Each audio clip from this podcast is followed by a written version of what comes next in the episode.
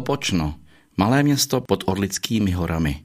Má bohatou historii, starobylou architekturu, včetně zámku, i bohatou tradici pořádání kulturních a společenských akcí. Patří mezi ně například i každoroční pouť Porciunkule, vzhledem k tomu, že ve městě se nachází bývalý kapucínský klášter. Opočno a jeho okolí rovněž vždy oplývalo slavnými osobnostmi. Například je to šlechtický rod Trčků z Lípy a Colorado Mansfeldů, nebo můžeme vzpomenout na světoznámého malíře Františka Kupku, ze sousední Dobrušky pak na FL Věka a mnoho a mnoho dalších.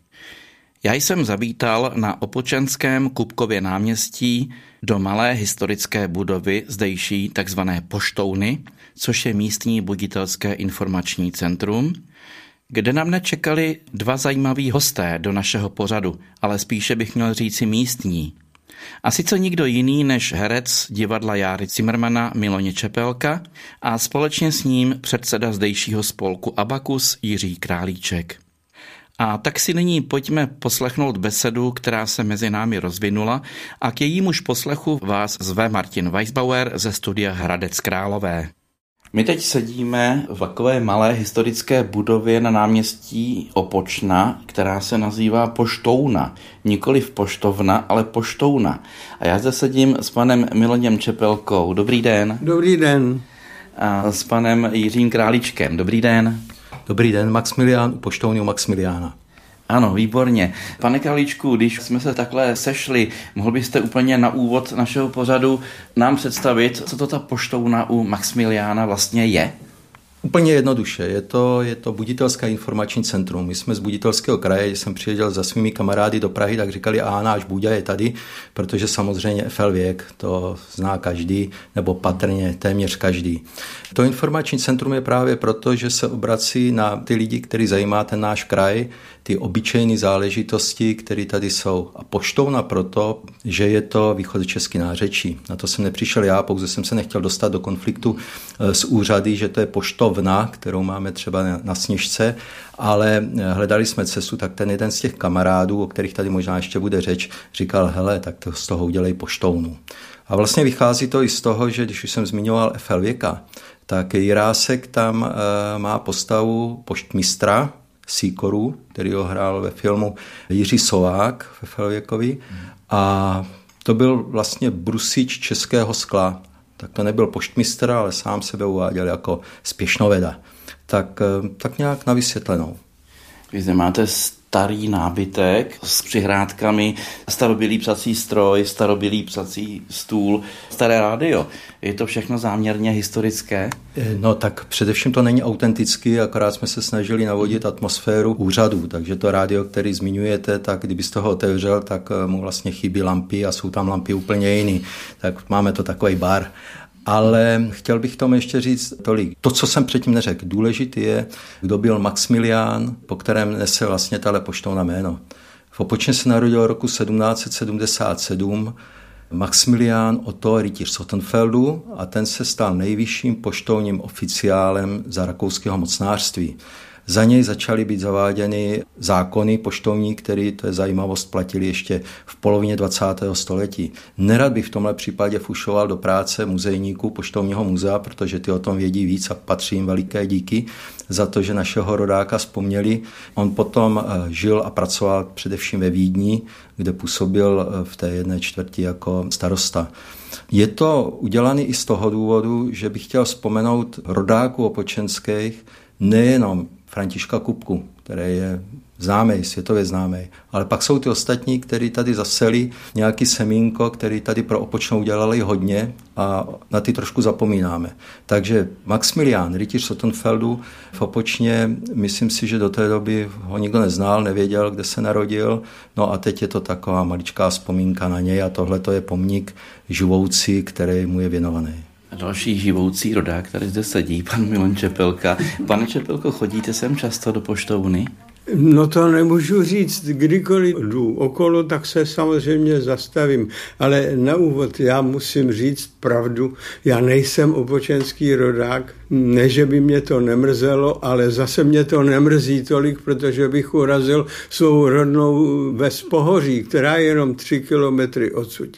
Ovšem od svých šesti neděl už opočenák jsem, neboť otec si tady postavil domeček a když mě bylo šest týdnů, tak se sem naši stěhovali i se mnou. Takže já jsem takový dvojdomák.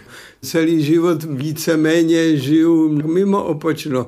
To je nejdřív tam, kam mě zavála umístěnka, když jsem vystudoval vysokou školu pedagogickou, tak jsem byl poslán jako pan učitel ten, pardon, tenkrát soudruh učitel do Nového Knína na Dobřížsku. Tam jsem pobyl necelé tři roky a pak od té doby žiju v Praze, protože tam mám co dělat, zatímco tady se jenom rekreuju. To jsem se vás právě chtěl zeptat, jestli pobýváte teď v posledních letech častěji tedy v Praze anebo v Opočně tak když byl covid, tak jsme byli většinou tady. A musím říct, že jsme si tady s manželkou více než zvykli, prostě se nám tady líbí víc. Bohužel, nebo bohu dík, podle toho, z které strany se na to díváme, tak do té Prahy ještě musím, nebo divadlo Járy Cimrmana stále funguje. Zrovna za několik dní začínáme 56. sezónu své existence. Tak jsme na to na jednu stranu velmi, velmi hrdí, na druhou stranu zkoumáme, co bude po nás a jestli už není čas, abychom přestali on prej není. Ale pozoroval jsem, že už část členů postupně vyměňujete za mladší. No, vyměňujeme, to se takhle říct nedá, že bychom to ze své vůle vyměňovali, ale bohužel celá řada už nás opustila, kolegů, a tak e, místo nich přicházejí ti, kteří u nás už sice taky byli nebo jsou leta, a to je, že na jeviště vstupují naši kulisáci a technické síly, které to divadlo znají dlouhá léta, více méně se s námi zžili, takže už jsou na tom strémou líp, než kdyby přišli úplně jako cizí. Hm, to se stala taková tradice, že zkrátka z kulis a od kulis a ze zvukových kabin přecházejí na jeviště.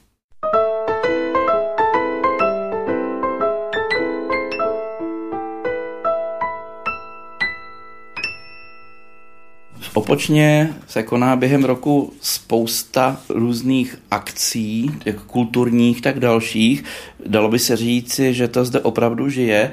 Účastníte se, pane Čepelko, některých z nich?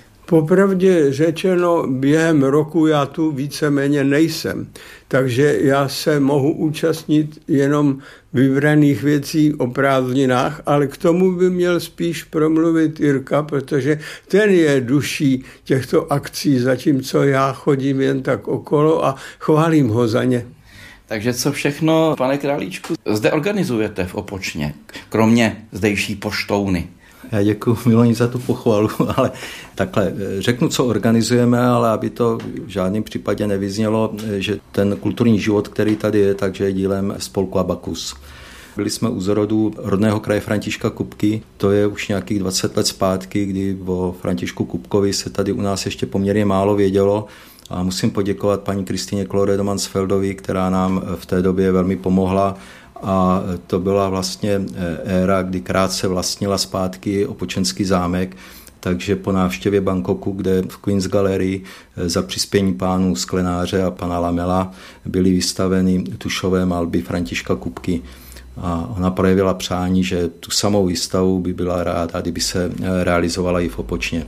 A tím se vlastně startovalo to povědomí o Františku Kupkovi, kdy ještě jeho obrazy vlastně necinkaly miliony korun, tak jak to je, jak to je dneska. Ty další aktivity, které provozujeme, tak je to jak výstavní činnost, ale já bych se vrátil zase zpátky spíš k té osvětové činnosti, protože to je ten základ spolku Abakus, kdy spolupracujeme právě s malými obcemi, které jsou tady u nás v okolí, ať to je třeba se Sedloňovem, s výtvarnicí Jarmilou Haldovou, potom s přepichami to je vůbec obec, která získala ocenění Vesnice Královéhradeckého kraje rok 2017, abych to řekl správně. Mm-hmm. Spolupracujeme s nimi i na přepiským zpravodaji, který už má tak nějaké ocenění za sebou. No a z těch aktivit, které jsou v Opočně, tak eh, pokračujeme ve výstavní činnosti.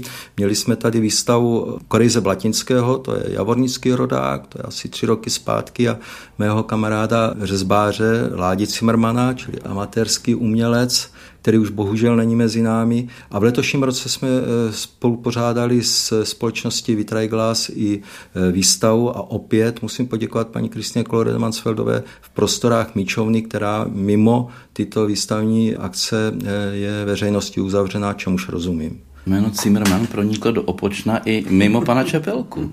No tak to je asi osudová náhoda.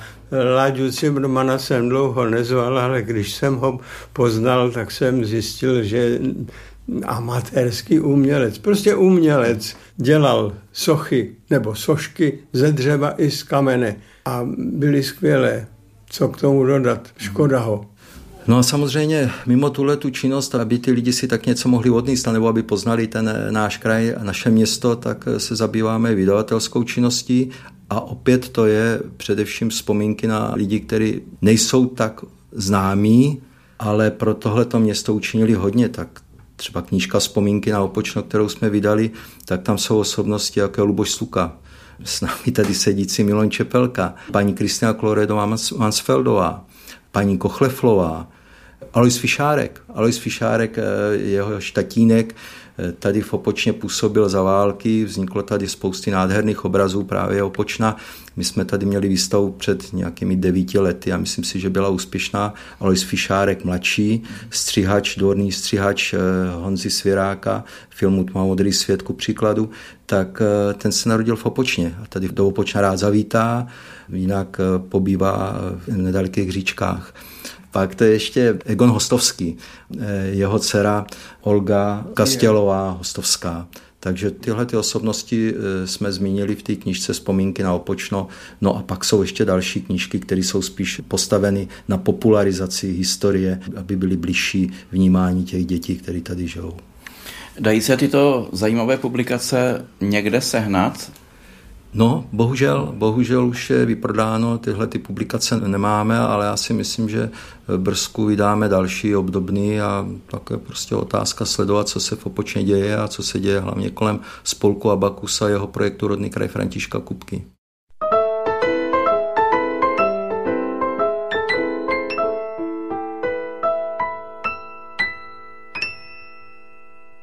Posloucháte Rádio Proglas. V opočenské takzvané poštouně si povídáme s hercem divadla Járy Cimrmana Miloněm Čepelkou a předsedou místního spolku Abakus Jiřím Králíčkem.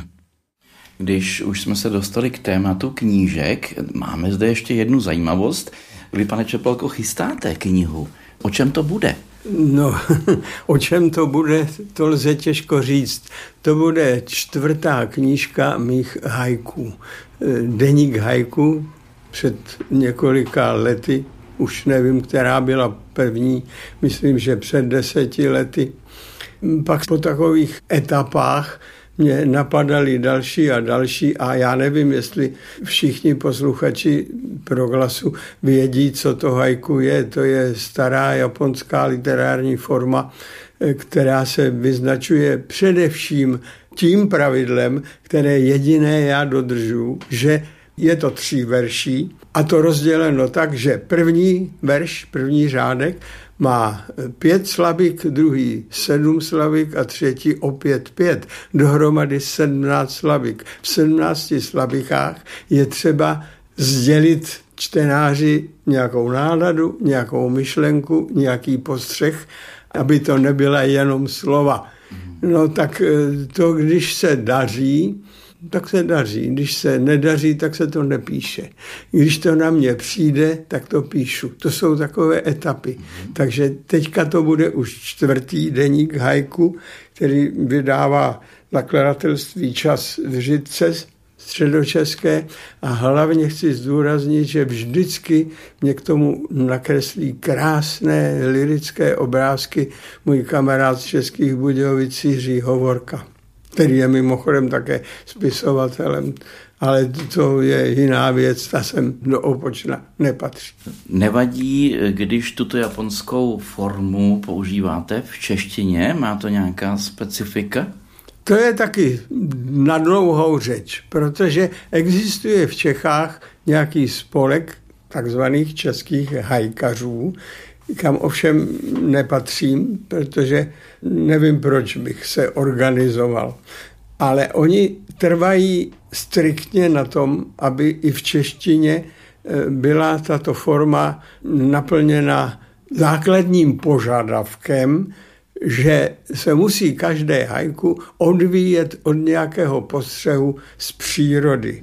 Já tohle neberu tak striktně, protože tvrdím, člověk patří do přírody. Musí se to týkat člověka. O to ne.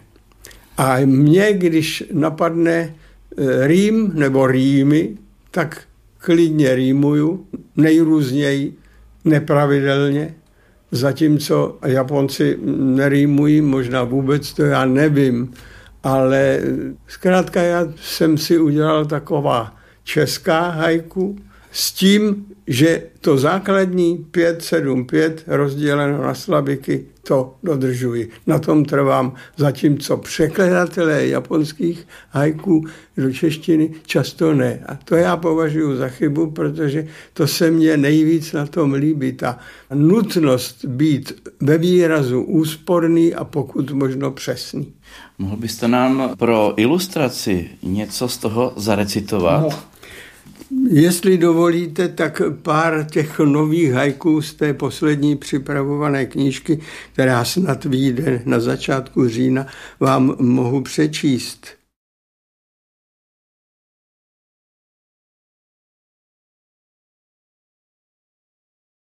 Střepy se slepí, ale rozbitá duše k něco ti kluše. Něco se stane, je to ve vzduchu. Ouvej nebo ejchuchu. Zkoumám svou kůži, jak ta za léta zcela spaldova těla. Otvírá víra tajemství všeho míra, stůj, černá díra.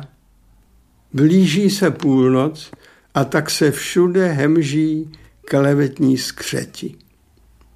Cestu do pekel vydláždíme si sami zákazem pochyb. A tahle, že se tak Ježíš, to tě neopravňuje zcizit to jméno. To je velice zajímavé a Určitě to stojí za bližší zamyšlení. Vy jste teď zmiňoval slovo Ježíš. Znamená to něco pro vás nebo ne? No samozřejmě, že znamená, jinak bych se ho ostýchal použít. Je mi líto, že jsme odvrhli víru v Boha. Když jsem byl malý, tak moji prarodiče z obou stran chodili do kostela a já s nimi. Pak jsem dospěl, pochyby zvítězily, ale čím jsem starší, možná to tak trochu ten věk sebou nese a ty zkušenosti, které člověk nabírá a ty myšlenky, které ho napadají nad světem. Čím jsem starší, tím jsem zase bližší víře v Boha. Mrzí mě, že lidi chtějí důkaz. Já si myslím, že důkaz je sám svět a sám život, který kolem sebe vidíme. Bez nějaké síly, která mu pomáhá, aby byl, by ten svět buď nebyl, nebo by vypadal úplně jinak. Ne, že by byl nějaký ideální, to ne, ale právě to, že není ideální, si myslím, je, je tím, že zkrátka jsme Boha odvrhli, nebo že neuznáváme co si absolutního, co je nad námi. Tak svět ideální určitě není a zvláště v poslední době to všichni asi vnímají možná ještě více. V čem byste spotřeboval naději pro dnešní svět a pro v podstatě zhoršující se situaci, jak v oblasti morální, ekonomické a v dalších oblastech? Ohlídnuli se do dějin. Mnohokrát už to vypadalo, že konec světa je jaksi za rohem. Domnívám se, že zatím se z toho lidstvo vždycky nějakým způsobem vyhrabalo a já věřím, že nebylo božím záměrem, aby tento svět pominul, ale naopak, aby se nějakým způsobem zvednul nadčasovému a nadosobnímu smyslu existence vůbec.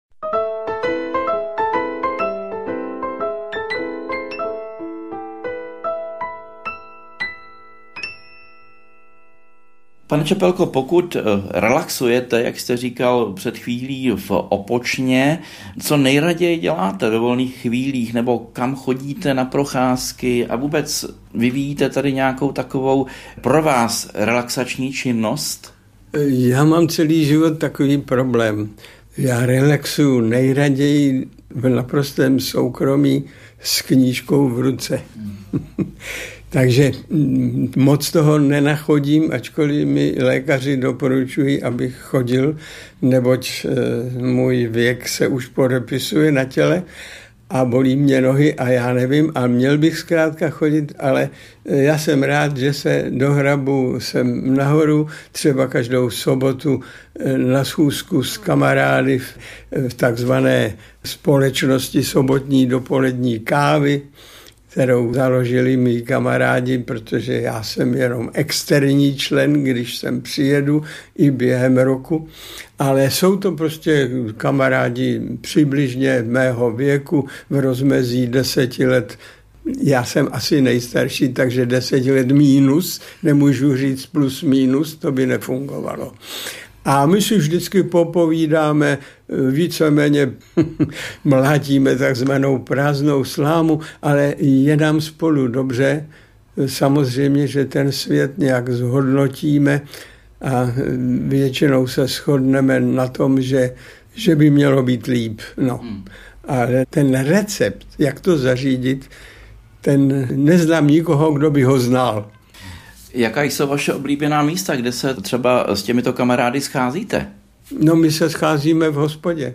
V hospodě na Trčkově náměstí, tam máme svůj stůl, svého času eh, kvůli nám otvírali místo v 11, v 10 a my jsme seděli dvě hodiny a pak jsme šli zase každý po svém domu.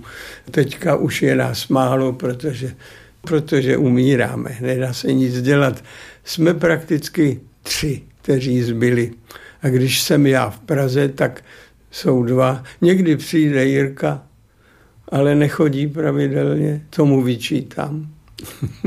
Eh, jinak jsem rád chodil do Lišťoviny, to byl takový háj, nebo je ještě stále háječek u Zlatého potoka, tam na dolním konci města ale jako se všechno mění a já vždycky říkám, že každá změna je skoro k horšímu, tak samozřejmě ta lišťovina taky vzala za své jednak kvůli různým průsekům, kvůli elektrickým drátům, pak taky zlatý potok už zdaleka není zlatý, ačkoliv když jsme byli kluci, tak jsme se v něm koupávali, zatímco teď bych se ostýchal do, do této vody vstoupit.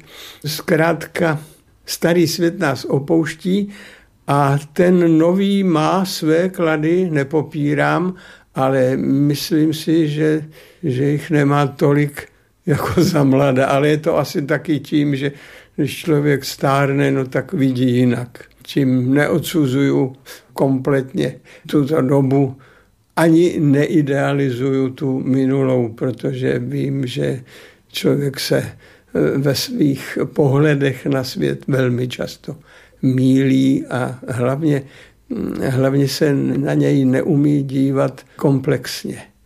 My příliš často podléháme detailům, které se nám nelíbí, anebo zase detailům, které se nám líbí, ale Bůh ví, kam nás zavádějí. Těžko říct. Život není peříčko, jednoduše řečeno. Prostě zasekáváme se na nepodstatných nebo nedůležitých věcech. Velmi často, bez zesporu.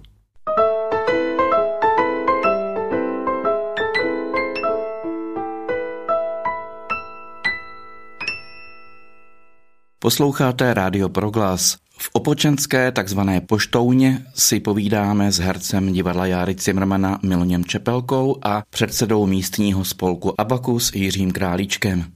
Jak říkal pan Čepelka, časy se mění, svět se mění čím dál tím rychleji. Jak na to reaguje poštouna?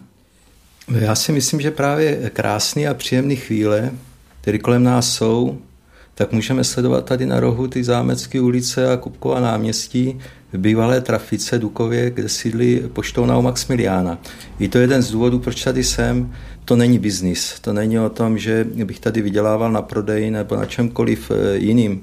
To je o tom poskytnout lidem informaci, případně jim prodat suvenýr, pohlednici, kterou dělá můj kamarád Petr Netík. Ty prostory tady jsou stisněny, takže žádný další věci tady nemůžeme prodávat, poskytovat, ale eh, když ty děti eh, si tu pohlednici koupí za asistence svých rodičů, opatří i razítkem, razítkem, eh, když si mohou na sebe vzít ještě poštovní uniformu, a ty děti jsou šťastné a odcházejí a smějou se. A pro mě to jsou jako mimikry, ty šťastné děti, protože když jsou šťastní děti, tak jsou šťastné ty maminky anebo babičky, tak to je to nejkrásnější, co, co můžete tady na tom nebo v těchto prostorách zažít.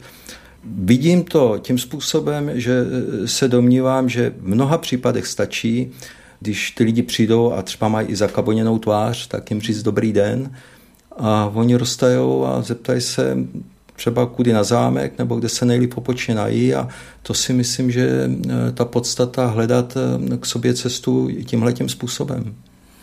Vy zde půjčujete dokonce i uniformy a oni se zde pak mohou vyfotit? Eh, tak já mám svou uniformu, čili pokud je přání, tak si vezmu tu svou uniformu na sebe, v ten moment se stávám Maximiliánem, děti mají dětskou uniformu a jinak venku máme samoobslužný pultík, který je s kouzelným sluchátkem a to skutečně vychází, protože tam, když si pošeptáte to své přání do toho sluchátka, tak eh, se to splní, jestli se to splní naraz, nebo jestli se to splní příští den, nebo za deset let, to já určitě neumím, ale vždycky se to splní. Eh, a zase se dostávám k jedné věci, že eh, to nejsou věci, eh, které bychom si přáli, které jsou jenom hmotné nebo úžasné. A tam příklad byla tady malá holčička, která měla přáníčko, řekla si to přáníčko, zavěsila telefon a byla smutná, že se jí nesplnilo a se říkal, no ale tak to nebude hnedka, pak se vracela zpátky a byla rozjásaná, šli z parku s maminkou a, a maminka povídá, představte si, že se jí to přáníčko splnilo. Tak jsem si říkal, tak viděla prince na koni, nebo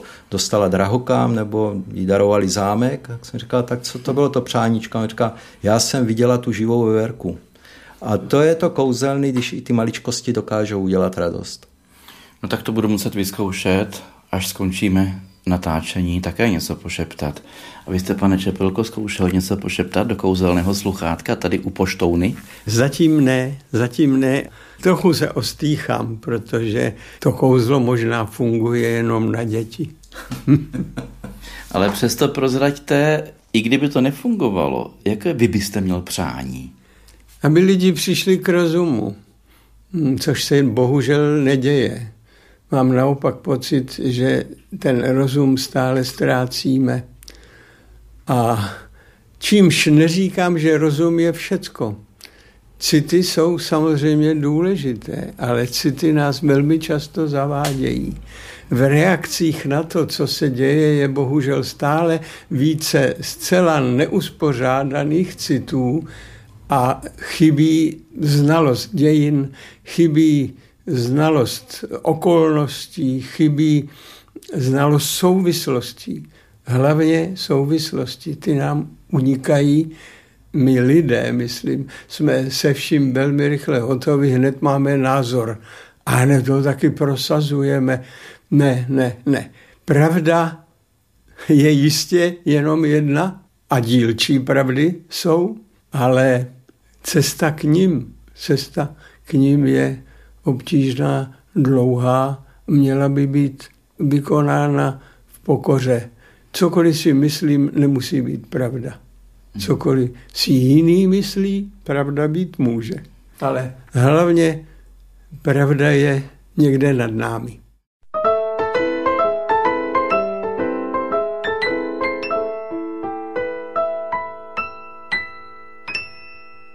Pan Čepelka zde zmiňoval jednu důležitou věc a sice, že my dnes neznáme vlastně pořádně dějiny, nebo děti se o ně nezajímají. Plní poštovna také v této oblasti nějakou roli, nebo hraje poštovna v této oblasti nějakou roli, hlavně pro ty děti?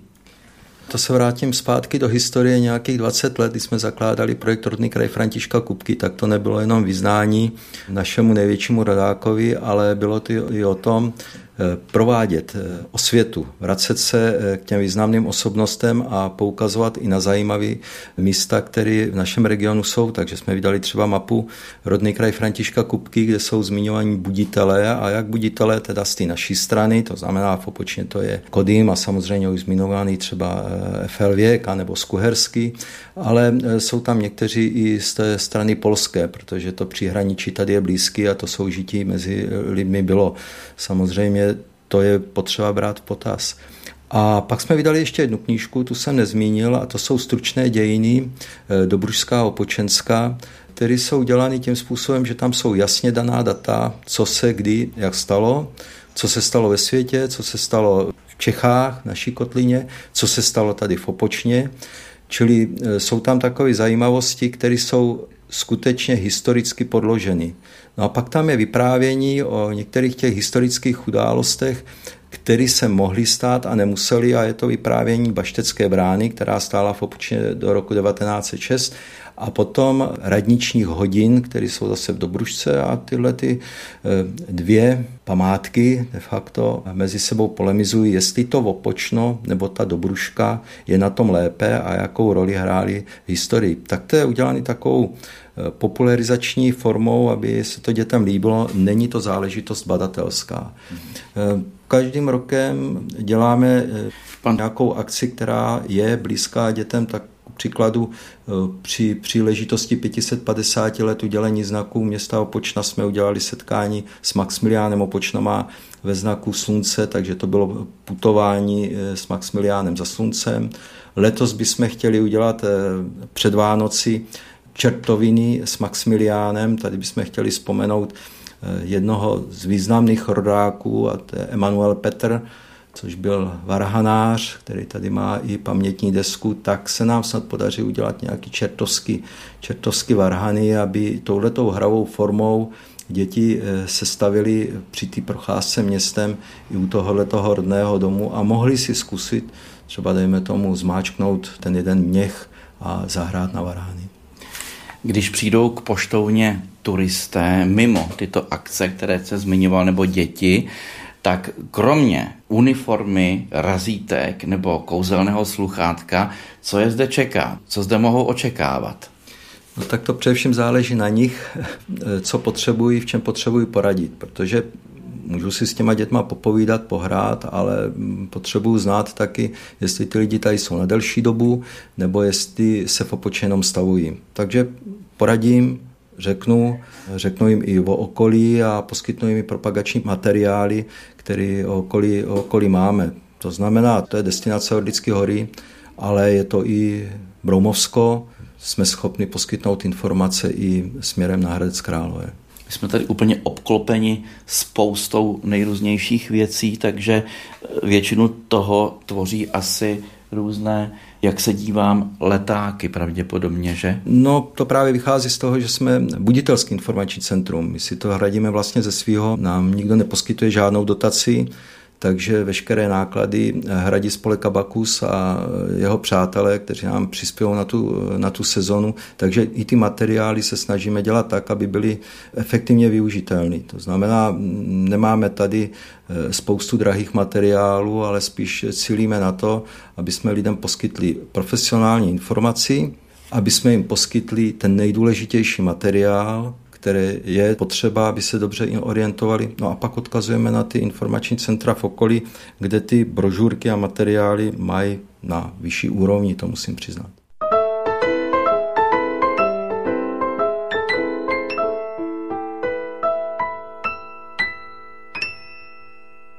Propagujete, pane Čepelko, také Opočno a Orlické hory, třeba v Praze nebo jinde?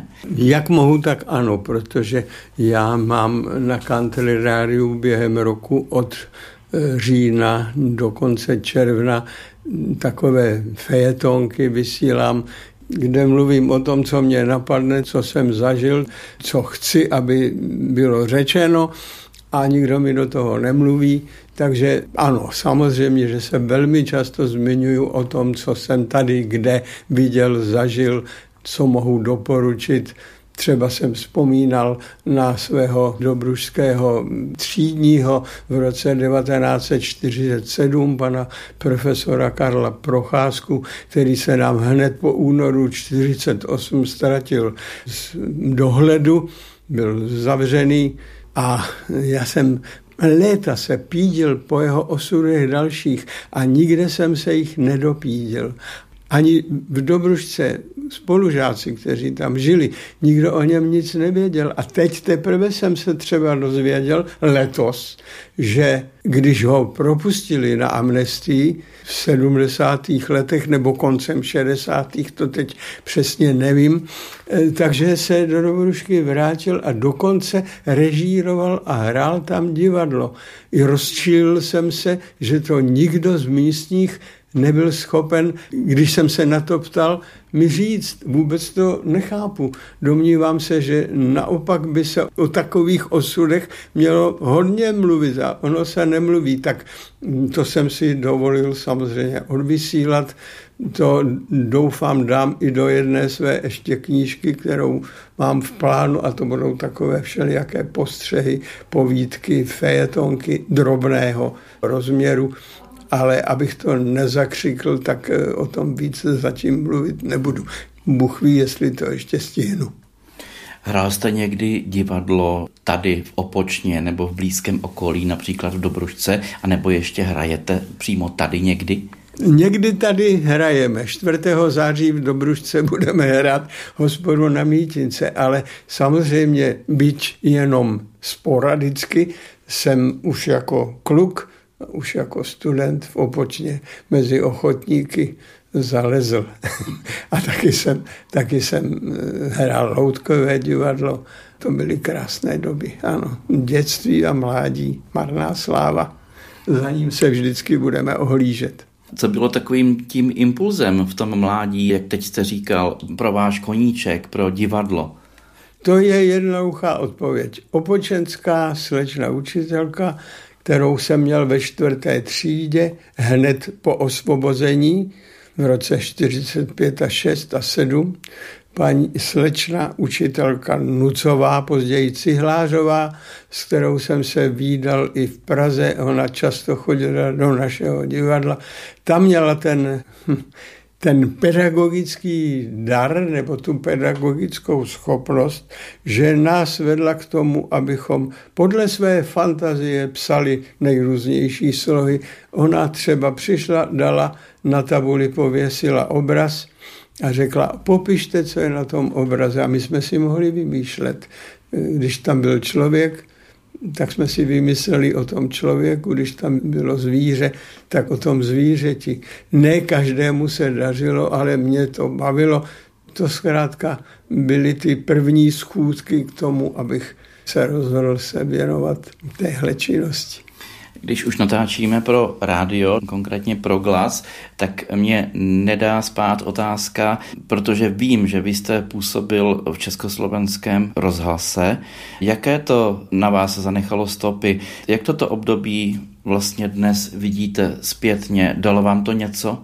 Zcela určitě. Já tvrdím, že to byla nejšťastnější léta mého života, protože i ta společenská situace 60. let ukazovala eh, nebo měla tu šipku tím správným směrem k větší svobodě, k větší reaktivitě. Zkrátka ano, život se vracel do určitých kolejí, což nemohu říct, že se stalo taky po 90. letech. Na začátku jistě, ale pak to nějak se to uhnulo a proto těžko mluvit o spokojenosti. Spíš si klademe stále otázku, co se stalo a proč. A neumím odpovědět. Ten rozhlas, tam jsem se cítil doma. To mě, to mě opravdu těšilo, bavilo a ani dnes se mikrofonu nebojím, i když mám mluvit třeba do tohoto mikrofonu a hledám marně slova a myšlenky, tak eh, to není to pravé. Já si radši věc připravím, fejetonek, pak ho přečtu, to se mně snad daří lépe. Takže dalo by se říct, že nejčastěji asi v poslední době píšete. Nebo děláte ještě nějakou další uměleckou činnost, myslím z jiných oborů? Já pořád hraju hlavně divadlo, to dost no. zabírá času.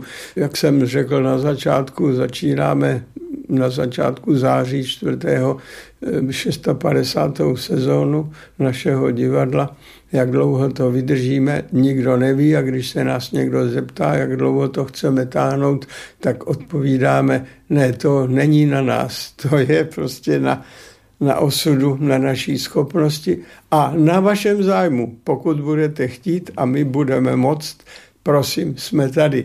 Ale víme, že všechno má svůj začátek a všechno má svůj konec.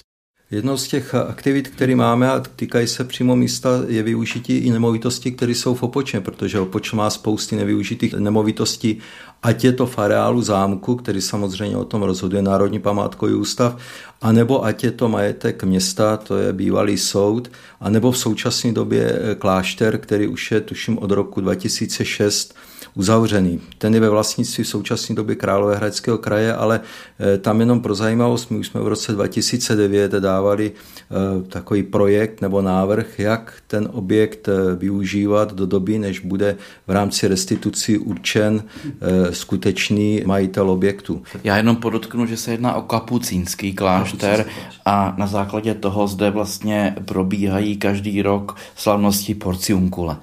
V roce 2009 jsme představili v rámci akce Prestrip eh, možnost využití kláštera. Já se teďka pochlubím, že spolek Abakus získali ocenění Teritoria 2009, který jsme tam ukázali. To bylo ocenění, že jsme obdrželi od eh, ministra pro místní rozvoj ve Francii, takže v Senátu eh, v Paříži jsme tuhletu, tuhletu cenu přebírali a tu jsme měli možnost představit, nebo to využití právě v prostorách kapucínského kláštera. V letošním roce jsme měli tu možnost eh, spolupořádat nebo spolu uspořádat výstavu fotografií, která se jmenuje Opočno Malé Asisi. A jaký máte, pane Čepelko, vy vztah ke zdejšímu kapucínskému klášteru? Je to obrovská památka. Vztah velice sentimentální a kladný.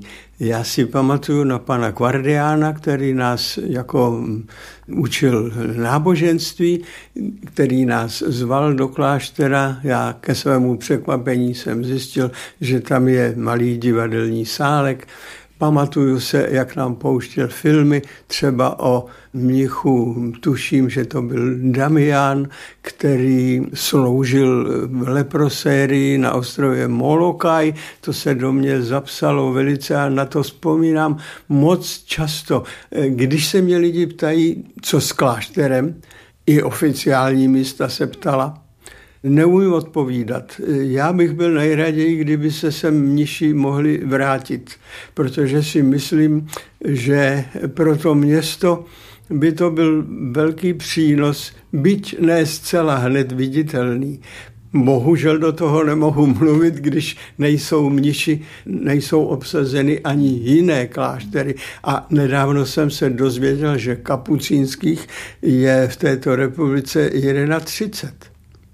Zkrátka, rád bych, aby ten klášter nějak žil, ale žil pokud možno, když neřeknu duchovně, tak aspoň kulturně. My třeba máme na repertoáru v divadle Jády Zimmermana hru Afrika, která je poslední, teda předposlední, myslím, potom byla ještě České nebe, to není konec konců důležité. V té Africe vystupuje františkánský mnich a já jsem ho měl hrát a hrál, ale nějak mě vadilo, že On je tam za figuru spíš politování hodnou a směšnou.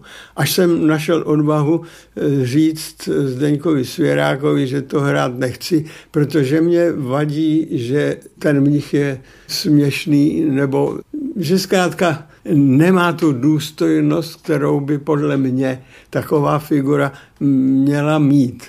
A Eh, já jsem na to hrdý, že jsem to odmít, protože já mám před mnichy velkou úctu, nejen tou zkušeností z dětství.